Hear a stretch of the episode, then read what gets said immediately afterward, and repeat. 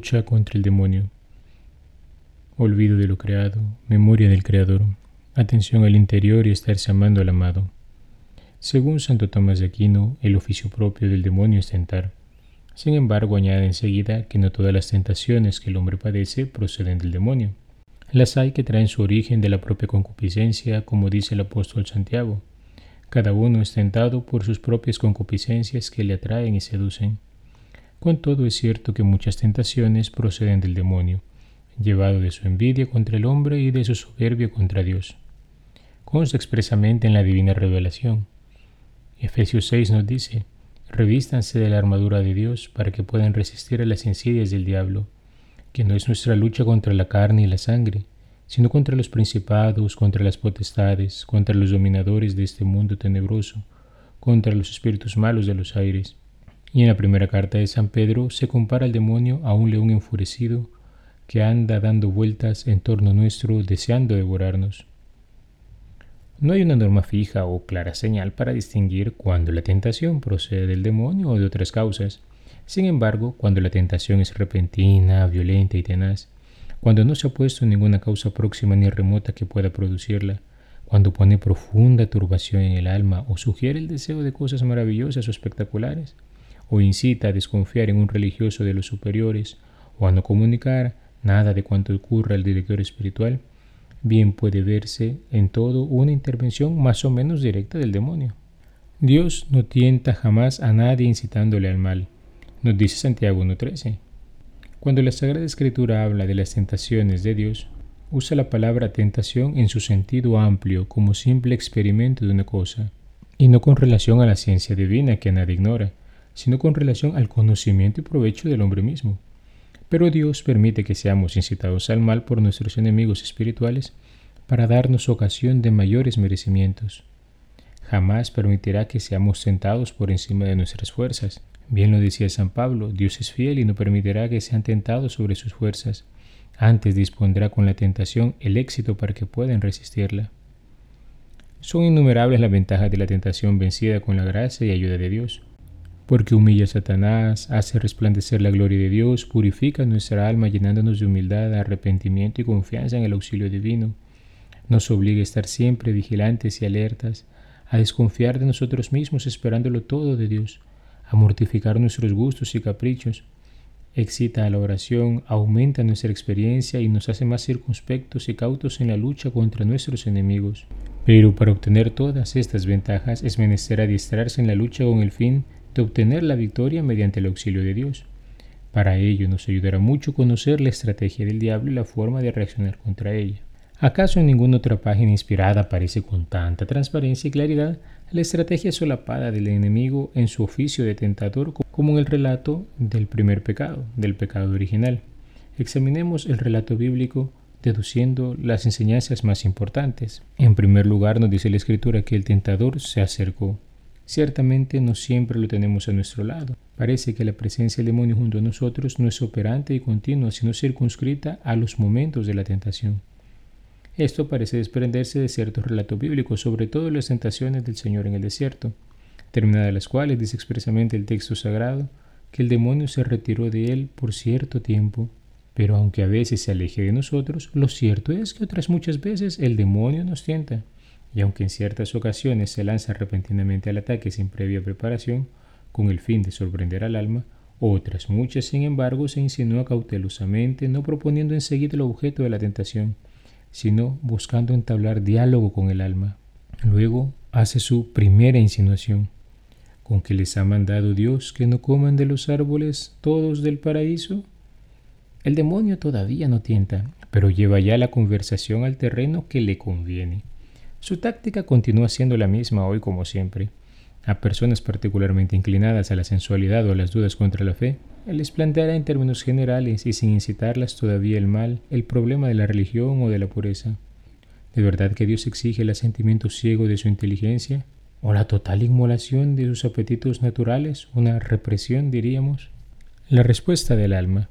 Si el alma al advertir que el simple planteamiento del problema representa para ella un peligro, se niega a dialogar con el tentador derivando, por ejemplo, su pensamiento e imaginación en asuntos completamente ajenos, la tentación queda estrangulada en su misma preparación y la victoria obtenida es tan fácil como rotunda.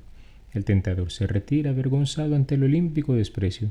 Pero si el alma imprudentemente acepta el diálogo con el tentador, se expone a grandísimo peligro de sucumbir.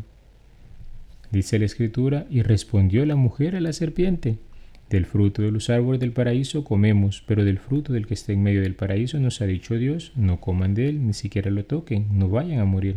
El alma se da cuenta de que Dios le prohíbe terminantemente realizar aquella acción, entretenerse en aquella duda, fomentar aquel pensamiento o alimentar aquel deseo. No quiere desobedecer a Dios, pero está perdiendo el tiempo recordando que no debe hacer eso. ¿Cuánto más sencillo sería no haber llegado siquiera a tener que recordar sus deberes morales? Estrangulando la tentación en sus comienzos y no molestándose siquiera en ponderar las razones por las que debe hacerlo así. Posteriormente el enemigo pasa a la proposición directa del pecado. El alma ha cedido terreno al enemigo y éste cobra fuerzas y audacia para intentar directamente el asalto. Y dijo la serpiente a la mujer, no, no morirán, es que sabe Dios que el día que de él coman se les abrirán los ojos y serán como Dios, conocedores del bien y del mal. El demonio presenta un panorama deslumbrador. Detrás del pecado se oculta una inefable felicidad. Ya no sugiere al alma el pensamiento que será como Dios. Esa utopía solo pudo presentarlo una vez, pero le dice que será feliz si se entrega una vez más al pecado. En todo caso, añade, Dios es infinitamente misericordioso y te perdonará fácilmente. Goza una vez más del fruto prohibido. Nada malo te sucederá. ¿No tienes experiencia de otras veces? Cuánto goza, así que fácil cosa de salir del pecado por el inmediato arrepentimiento. Si el alma abre sus oídos a estas insinuaciones diabólicas, está perdida. Todavía puede retroceder, porque la voluntad todavía no ha dado su consentimiento, pero si no corta en el acto y con energía, está en gravísimo peligro de sucumbir. Sus fuerzas se van debilitando, las gracias de Dios son menos intensas y el pecado se le presenta cada vez más sugestivo y fascinador. Escuchemos el relato bíblico. Vio pues la mujer que el árbol era bueno para comerse, hermoso a la vista y deseable para alcanzar la sabiduría. Podríamos llamar esta fase la vacilación. El alma empieza a vacilar y a turbarse profundamente. El corazón late con violencia dentro del pecho, un extraño nerviosismo se apodera de todo su ser. No quisiera ofender a Dios, pero por otra parte es tan seductor el panorama que se le pone delante. Se entabla una lucha demasiado violenta para que pueda prolongarse mucho tiempo. Si el alma en un supremo esfuerzo y bajo la influencia de una gracia eficaz de la que se ha hecho indigna por su imprudencia, se decide a permanecer fiel a su deber, quedará fundamentalmente vencedora, pero con sus fuerzas maltrechas y con un pecado venial en su conciencia. Llámese negligencia, semiconsentimiento o vacilación ante el mal, pero las más de las veces dará el paso fatal hacia el abismo. Dice la Escritura, y cogió de su fruto y comió, y dio también de él a su marido que también comió. Hay un consentimiento voluntario. El alma ha sucumbido plenamente a la tentación, ha cometido el pecado y muchas veces por el escándalo y la complicidad lo hace cometer a los demás. Finalmente experimenta la desilusión. Cuán distinto encuentra la pobre alma el pecado de como se lo había pintado la sugestión diabólica. Inmediatamente de hacerlo consumado experimenta una gran decepción que la sumerge en la mayor desventura y en el más negro vacío. Se les abrieron los ojos a ambos y viendo que estaban desnudos, cosieron unas hojas de higuera y se hicieron unos cinturones. La pobre alma se da cuenta de que ha perdido todo. Se ha quedado completamente desnuda delante de Dios. Se ha producido un derrumbamiento instantáneo de toda su vida sobrenatural y solo queda en medio de aquel montón de ruinas su amarga decepción y la carcajada sarcástica del tentador. Inmediatamente se dejó ir inflexible y terrible la voz de la conciencia que reprocha el crimen cometido. Dice la escritura, oyeron a Dios que paseaba por el jardín al fresco del día y se escondieron de él Adán y su mujer en medio de la arboleda del jardín. Pero Dios llamó a Adán diciendo, Adán, ¿dónde estás? Esta misma pregunta que formula el pecador su propia conciencia no tiene contestación posible, solo cabe ante ella caer de rodillas y pedir perdón a Dios por la infidelidad cometida, y aprender de la dolorosa experiencia a resistir en adelante al tentador, desde el primer momento, o sea, desde el simple planteo de la cuestión, cuando la victoria es fácil y el triunfo seguro bajo la mirada amorosa de Dios. Ahora bien, habiendo contemplado la psicología del momento de la tentación, ¿qué podemos hacer ante las tentaciones? En primer lugar, podemos diferenciar estas etapas en un antes, durante y pos. Antes de la tentación, ya el Señor Jesús nos enseñó, velen y oren, como dijo a los discípulos en el Getsemaní antes de la oración en el huerto. La vigilancia es necesaria, porque aunque parece que a veces nos deje en paz y no nos sienta, está simplemente merodeando para volver en el momento menos pensado. En épocas de calma y sosiego hemos de estar convencidos de que volverá la guerra, acaso con mayor intensidad que antes. Por tanto, es preciso vigilar, estar alerta para no dejarnos sorprender. Esta vigilancia se manifiesta en cosas concretas, como la huida de las ocasiones más o menos peligrosas, la previsión de asaltos inesperados o en el dominio de nosotros mismos, particularmente en la custodia de la vista y de la imaginación, el llamado examen preventivo, ver habitualmente de qué cosas he sido tentado y proponerme ciertos medios para evitarlas, la frecuente renovación del propósito firme de nunca más pecar, como decimos en el acto de contrición, en aquella famosa oración, Señor mío Jesucristo, Dios y hombre verdadero, en combatir la ociosidad, madre de todos los vicios, y cosas semejantes. El que está en guerra debe estar en vigilancia y nosotros estamos en un claro combate espiritual. Pero no basta la vigilancia y nuestros esfuerzos, es necesario orar, es decir, suplicar al Señor la gracia.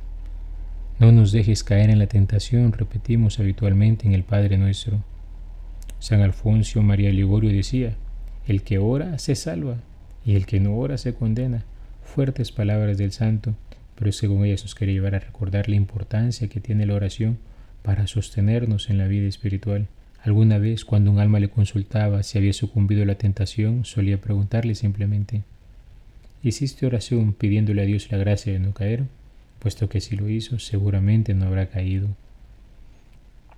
Es muy bueno también en este campo recurrir a nuestra buena Madre, la Santísima Virgen María. Ella, que es nuestra viva intercesora, también suplicará por nosotros en el momento difícil. Durante la tentación hemos de resistir y hay dos maneras de resistir, una directa y una indirecta. La manera directa es la que de ordinario utilizaremos, actuando por contrario, se dice. Es decir, si me siento tentado a hablar mal de alguien, voy a hablar bien de esa persona. Si me siento tentado a ser tacaño a la hora de dar una limosna, voy a ser más generoso de lo habitual.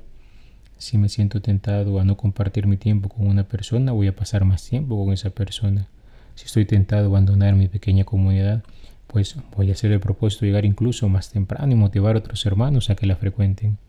Pero también existe la llamada resistencia indirecta, que es la que no se enfrenta con la tentación, sino que se aparta de ella. Y esta está particularmente indicada en las tentaciones contra la fe y la castidad, en las que no conviene la lucha directa. Bien decían los santos, ante esas tentaciones hay que huir. ¿Y cómo se huye? ¿Cómo se resiste indirectamente? Con gran serenidad y calma, hay que hacer un ejercicio mental que absorba nuestras facultades internas, sobre todo la memoria y la imaginación, y las aparte indirectamente con suavidad y sin esfuerzo del objeto de la tentación. Por ejemplo, dice algún padre espiritual, recorre mentalmente las listas de tus amigos en algunos lugares, los nombres de los municipios de tu país, los títulos de los libros que has leído, los 15 mejores monumentos que conoces, hasta las tablas de multiplicar. Son variadísimos los procedimientos que podemos emplear para esta clase de resistencia indirecta, que da en la práctica positivos y excelentes resultados, sobre todo si se le practica en el momento mismo de comenzar la tentación y antes de permitir que eche raíces en el alma. También hemos de recordar que es muy útil manifestarlas a nuestro confesor o a nuestro Padre Espiritual. Bien se dice, la tentación declarada está ya medio vencida. Tercero, si hemos vencido, pues sabemos que esto es por gracia de Dios y por tanto conviene hacer un acto de agradecimiento, acompañado de una nueva petición del auxilio divino para otras ocasiones. Podríamos decirle gracias Señor, te lo debo todo a ti. Continúa a ayudarme en estas ocasiones difíciles, ten misericordia de mí. Y si hemos caído y no nos cabe la menor duda de ello, no nos desanimemos jamás. Acordémonos de la infinita misericordia de Dios y del recibimiento que hizo al Hijo pródigo. Si la caída hubiera sido grave, no dudemos, acudamos a la Santa Confesión, al Tribunal de la Misericordia, y redoblemos nuestra vigilancia e intensifiquemos nuestro fervor para nunca más repetir aquella caída. Pudiera ser que quedemos con duda sobre si hemos o no consentido. No nos examinemos minuciosamente y con angustia, porque tamaña imprudencia provocaría otra vez la tentación y aumentaría el peligro. Dicen los padres espirituales que hay que dejar pasar cierto tiempo y cuando ya estemos del todo tranquilos, el testimonio de la propia conciencia nos dirá con suficiente claridad si hemos caído o no. En todo caso, no está de más siempre hacer un acto de contrición y manifestarlo al confesor llegado el momento oportuno. Conocer el modo en que podemos ser tentados y aprender a cómo resistir las tentaciones. Así, queridos hermanos, en esta ocasión hemos conocido un poco acerca de la psicología de la tentación y cómo enfrentar las tentaciones, sea con resistencia directa o indirecta.